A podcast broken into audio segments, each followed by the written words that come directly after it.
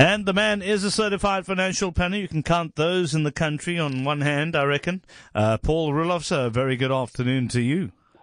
Hi there, Keno. Great to chat to you again. Great to chat to you too, Squire. Now, we are going to be talking about the things that we should know about life insurance. Pray tell. Well, it's certainly starting off a series which I'm going to kind of line up for us in terms of a masterclass of all the products that are available and probably used a lot, but not that well understood. And life insurance is probably rank and file number one. It's probably the most complicated one of all the products that are available because it comes with so many T's and C's. There are exclusions that you need to understand. How much life assurance should I have? What does it do in the event of a life-changing event? How does it work?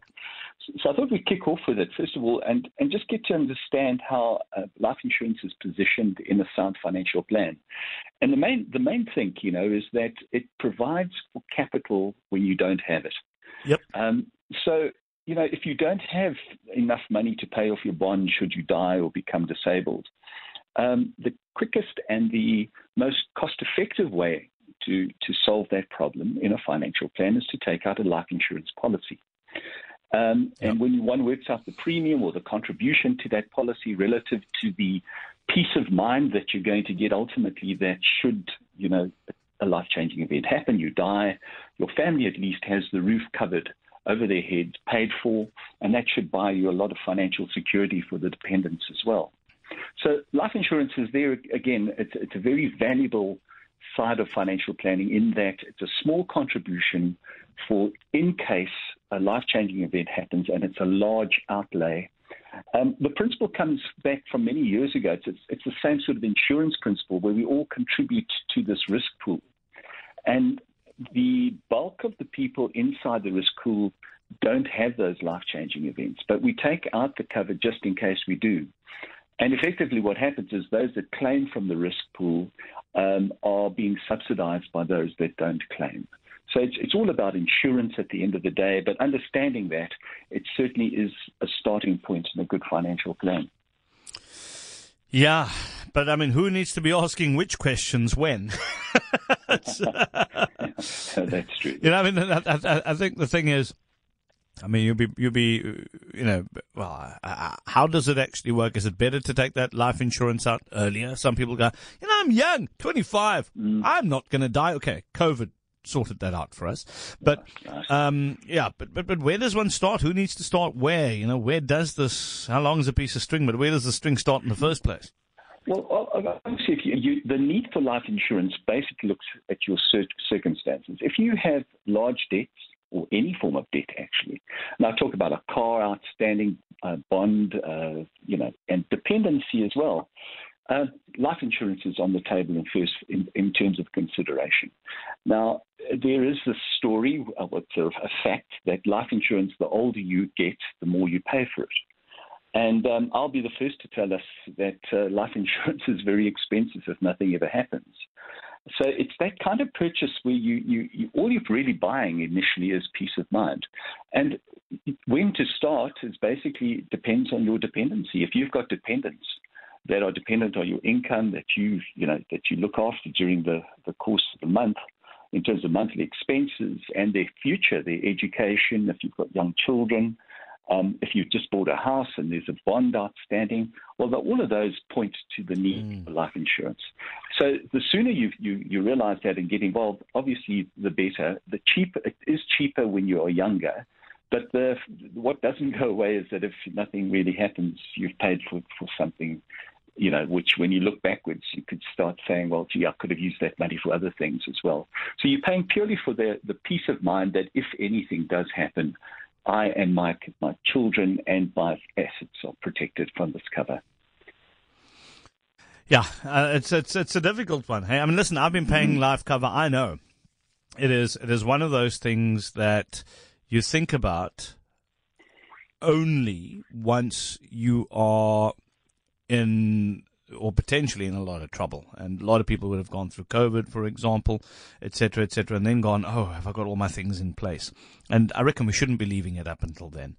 I think you need to do that assessment that Paul was talking about, talk about what is outstanding, and who's going to be left to carry the can once something happens to you. And that's important. You want to leave it on your wife. You want your wife and your 4-year-old to be sleeping out at their mother's place or out on the street because you can't, you can no longer afford it, and they're going to have to wrap up your estate. You know, maybe your husband isn't working and you're the breadwinner, and now all of a sudden your husband has to now find ways of looking after the children. Or you could have a dependent, such as an elderly parent that you're looking after, the same parent that's raised you and brought you to where you are. These are all eventualities that we all need to consider, and rather sooner than later is what you're saying. Oh, most certainly. And you've outlined some very good practical points too. I mean, all those areas, life insurance has a very critical place to play. But I do think that there comes a stage in an ideal sound financial plan. As you get older, you mature a bit more, your assets start to grow. I believe that you should start looking at revising your life insurance and start weaning yourself off. Because if you do get into a fortune situation where you've got enough capital to take care of a life-changing event, well, then one would question why have a life insurance policy on top of that? I know insurance companies would have you believe that you need life insurance for the whole of your life, but I do think that there is, in certain circumstances, a case for once the house is paid for, once the children are off your payroll, and you know they're on their own pathway to financial independence, they don't need you that much more.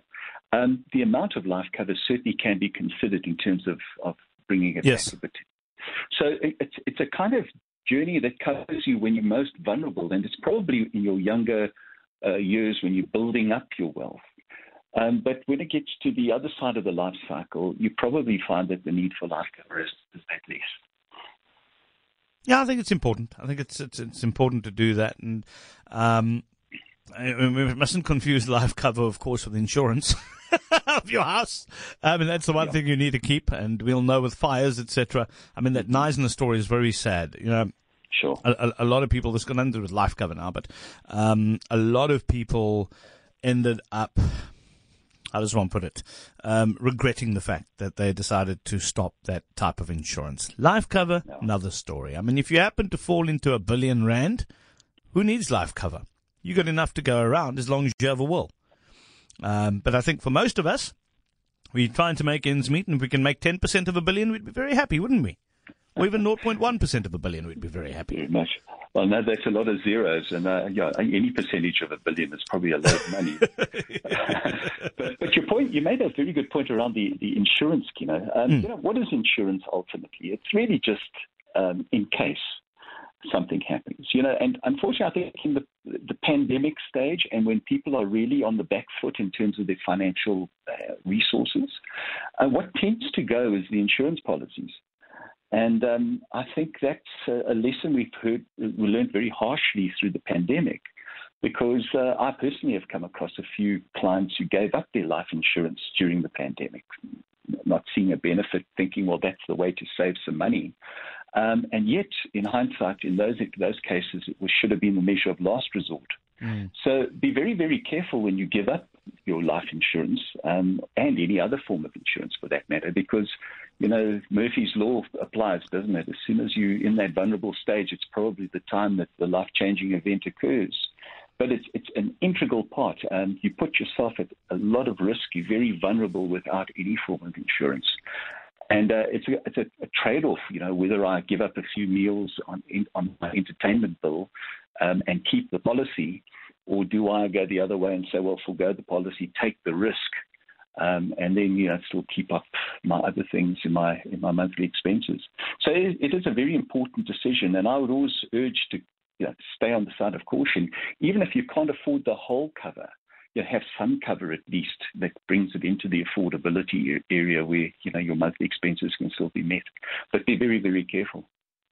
No, indeed. No, indeed. But and this also the reality of COVID-19, right? You have people living in, working at least in the tourism sector, and balance sheets what existed before March last year, by and large, unless you're a big company, totally destroyed in terms of assets. Mm-hmm. Some people would have depleted all their cash. They would have turned those into liabilities, lots of debt.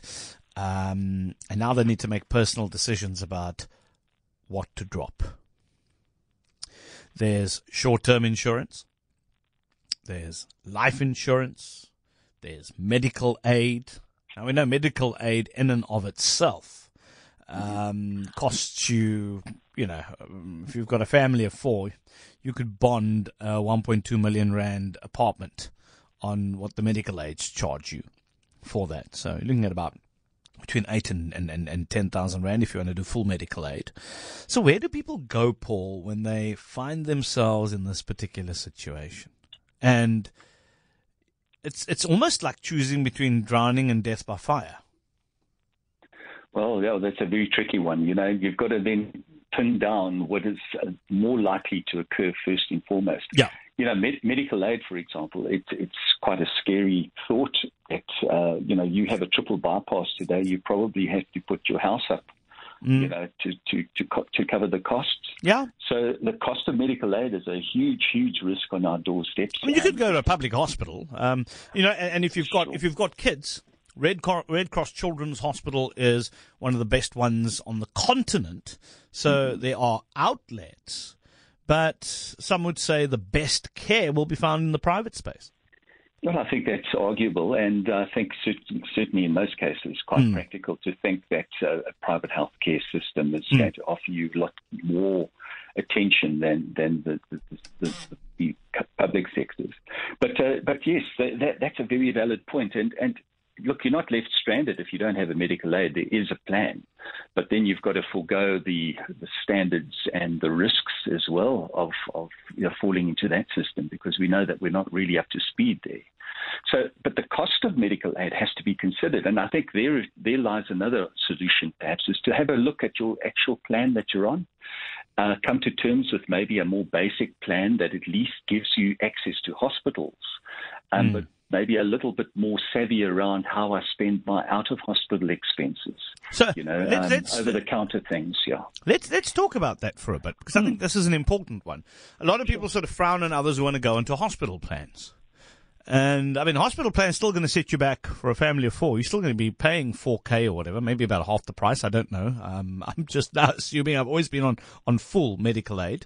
But, time comes when you've got to look at this and go, well, do I really need full care? My business partner, for example, saying, why should I pay medical aid if I can just put the money that I have, that I pay them on a regular basis, just put that in the bank and use that for my out-of-hospital, and then just take a hospital plan. So if something happens to me, I get COVID, I need to be hospitalized, there's a hospital plan that pays for that. I'd probably save money instead of putting money in, some medical aids savings scheme. Well, if you understand that that's the plan, and you come to terms with the fact that whenever there's an out-of-hospital expense, I'm going to be responsible for it, and you make a plan around that, then I think that certainly has some merit. What I wouldn't entertain in any instance is foregoing access to hospitals. So most medical aid plans have two sides to them. One has a hospital side where it gives you the access to it. And incidentally, most hospitals charge 100%. Very few charge more than that. So the hospital cover that is on offer with some of the plans, like these comprehensive ones, which give you 200, and there's some that go 300%. What they're aiming for is really covering the surgeon and the specialist and the anaesthetist, who charge way outside that 100% scale. So the only vulnerability you've got really there is their differential in the bill. But the actual hospital bill generally is about 100% anyway. It's an agreed amount. Yeah. So if you've got a general hospital plan, you know that most of the bills are going to be covered in the event of you going to hospital. And then, like you say, self-insure the rest of it by saving the difference in the premium now that you've trimmed back on. Yeah. Put that away in your bond, put that away in a savings account, and then self-insure. But it's an understanding that that's the plan. You can't set up that plan and then be disappointed with it because it's not comprehensive when you really need it. The bottom line is I need to go to hospital. I need to save my life. I need to save my wife's life, my son's life, whatever. They go to hospital, they get the treatment. And then, of course, yes, but then you can get a gap cover. Right. To cover any of the differentials as well. Yes, you can. And you do some sums around those two premiums and just see if you can kind of meet something a little bit more affordable. Yes. And I think that's really what we're aiming for. We're trying to say, well, let's not take away the risk. We obviously limit the risk, but make sure the big bills are taken care of. And it's quite a nice combination to have a top-up plan, you know, a gap cover with a hospital-type plan. It's going to buy you a lot of peace of mind that you're not generally going to be short in a hospital event. But outside hospital, well, that's how you're going to have to navigate your own bills. And if you are prepared to do that, you know, there are a lot of generics.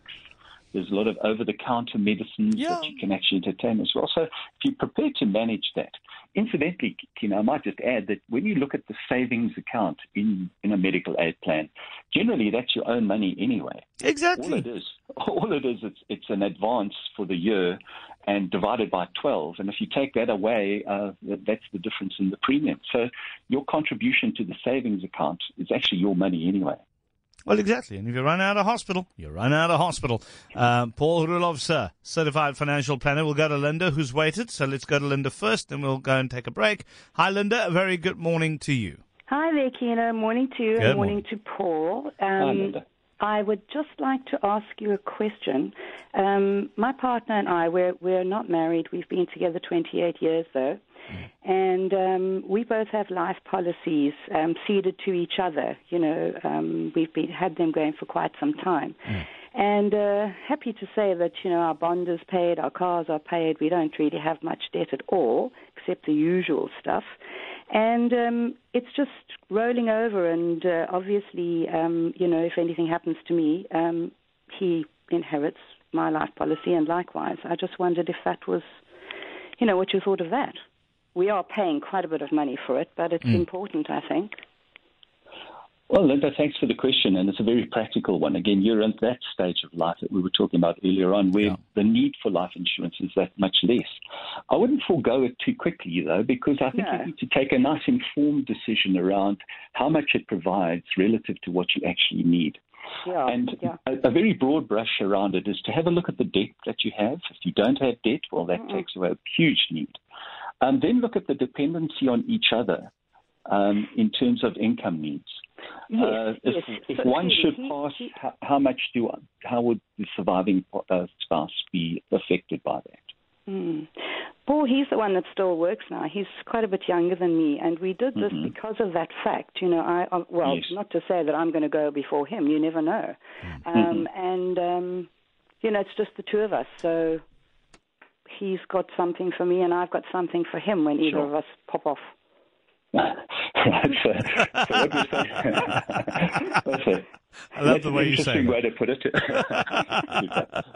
it's just the security for both of us, you know, either way. I understand, yes. Bit of a nice thing to have, I would say. Well, if you can afford to pay it, Linda, and you don't mind doing it, and you know that your partner who you love, you know, is going to benefit from it, will be able to live a happy life, have a smile. You won't have a smile on his face when you're gone. No, but never. Is able to, but is able to utilize that money to his benefit, then why not? Yeah, I always say that. Absolutely. Sure. Yeah, I can't say that we're happy about paying all that money, but, you know, at the end of the day, it works out for both of us, I suppose. Absolutely. No, I think you've answered your own question. Okay, thank you. Have a lovely day. Linda in Penny Hill. Let's go to James in Simonstown. Hi, James. Morning, Keno. It's very important for second wives to know that their husband better have a good life insurance policy, because pensions don't usually go to second wives unless you've made a special arrangement. Yeah, and when you have your life policy, make sure your first wife is taken off it. Yes, that's a good point. Wait, hold on. Before I get accused of being sexist, or your first husband is taken off it, right? So we have to be equal opportunity offenders here. No, absolutely. No, James, I think a good point. No, I once met a lady who was in exactly that position. Her husband was in finance, but he hadn't made an arrangement, her being a second wife, and when he died, he had a pitiful life insurance, and he expected to get by on the rent from a small flat in Wilderness. Listen, I can think of worse places to get by in a small flat, but no, fair enough. No, she had a flat for income, a small flat for income. That was all that was left. Her life insurance was something like about 700,000. She'd get through that in no time. 700,000, yo. Depending on your life, I mean, it'll last you a year, maybe, if you're lucky. You know, but very interesting indeed, James. I'm going to see what Paul says about that, Paul. Well, you've brought up a very important point. You know, especially in divorces, it's quite common to see that the beneficiaries weren't attended to, and the life insurance policy will always pay outside the estate to the nominated beneficiary. When it comes to pension funds, then it's a different form. We've got to look at dependency. Although you nominate a specific beneficiary on a retirement annuity fund and or a pension provident fund, it's not necessarily that beneficiary who'll get the proceeds. The trustees have to look at all other people that may have been dependent as well. But life insurance pays out directly to the beneficiary. And if you've divorced and you've left the ex, I think it's going to leave the new partner pretty upset that you know they're not going to get the money. But that is a very practical point. And just a quick one on divorce too. If you are up for maintenance from your ex, a life insurance policy would be a very effective way of ensuring that should he pass, the maintenance can still be provided. Oh my word, Paul. Hi, Kino. What about the mistress from Ahmed? No, you can't. Listen, you can if you want to take out a life, or what do you call the guy, the mistress? What is the guy? I don't know what they call the guy, but anyway, I have to balance things out here. I mean, you can pretty much put anybody on your life insurance policy. That is your call. But I hope your wife doesn't phone me and ask for your number so that she can check it was actually you. Lucky there's a Poppy Act. And then life insurance not paying out. Things like suicide. Well, look, normally there's a 2-year exclusion clause with life insurance for suicide. And once you pass that stage, it's a general practice that, you know, it won't be applied to. You can commit suicide and claim thereafter. But the 2-year rule is a general rule in the industry. And be very careful because a lot of people are changing life insurance to other products, which are maybe a bit cheaper. But you are then going to set yourself up to be in that vulnerable space for 2 years. And look out for other exclusion clauses too. You know, if you do willful damage to yourself, etc., there are exclusion clauses in some life insurance policies, which you must be very, very aware of. Maybe we can unpack those and other ancillary benefits in a future show as well. Without a doubt, Paul. But that leaves us to a smiling Regan Thor because he expects me to do his news on time. But always a pleasure chatting to you, sir. Paul Roelofse, certified financial planner, investforlife.co.za. Go check it out.